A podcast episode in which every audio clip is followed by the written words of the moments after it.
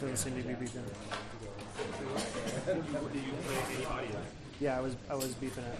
You were beating. Yeah, it wasn't going. Let's try. Let me again. Plug it in. There you go. Yeah, that's good.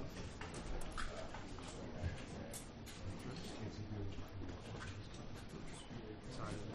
That's fine. No, that's fine. Maybe if I'm late for this, Okay. Great. You don't have to plug it since it's it's Well- we're testing to make it sure. Yeah.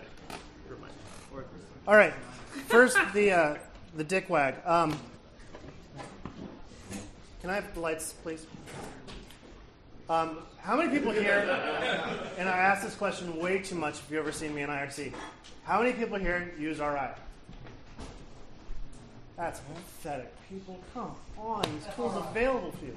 So, for those who don't know, RI is uh, the Ruby documentation looker upper thingy. So you can say RI string and get a list of all the, the string methods available, and then you can say RI string dot jo- uh, split and get documentation on split. Um, it's invaluable, especially to noobs, but I use it all the time. Um, a lot of people use it all the time. Uh, Eric went and extended it so that it can look up the RDoc information available on Ruby gems. But there's a problem with that. One of the things that it does is it shows it to you when you say RI string, you get all the methods on uh, string regardless of where they come from. So you see these things that are available in gems that you don't necessarily know are coming from gems. So, another complaint that I hear all the time on IRC is that RI is slow. I don't know how or why it's slow. It's fast on my machine. It seems to work great, but some people, and I think that they're exaggerating to some extent, but there's got to be some claim, uh, some some validity to it. Um, some people are claiming that it's taking quite a while to look something up, and that's why they don't use it. In fact, for those people who did not raise your hands, is there a reason why? Are you just ignorant about it, or just don't like it, or you prefer paper, or what? don't need it. We're stupid. I gotta read it. You don't. Who doesn't need it? Where was that? Who said that? Yeah, hands aren't coming up now. I need it, and I've been coding in, in Ruby longer than anybody in this room. Yeah, yeah. Beat me. October 2000. Come on.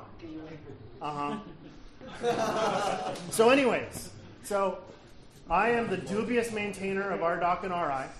I, I took it over from, from Dave Thomas because, in short, I'm a moron. and it is fairly unmaintainable code because it was written back in, in 1999 or something. And it just it hasn't gotten much love since. It was meant to be a hack that someone went and replaced eventually. I'm replacing it. So I wrote, um, I threw out as much as I could and didn't touch anything that was in the existing one for as long as I could. I wound up having to. I, I stole RI path so I could find stuff, and it was fine. It's, it's that much code. And then I started from scratch from, with that. I've got something that caches all the information in your home directory. It does it incrementally. It's actually pretty damn fast. It's twice as fast on this machine for compared to the regular one, simply because I'm not using YAML. YAML's actually pretty slow serialization. So, to lights. I am not, not plugged in. Oh, I'm just not mirroring. How's the font size? Good? All right. So delete my cache and first runs slow because it re-indexes the whole thing. And I'm actually going to change how the index works. So there's a very lightweight index and the rest of it is incremental. And second time through, 0.3. And if we go ahead and boop, do that. Oh, I didn't put time, sorry. It is First time, this is standard. just that, that's just the standard time. Um, so it is generally always faster. Uh, as long as Zed's not in the room, it's twice as fast.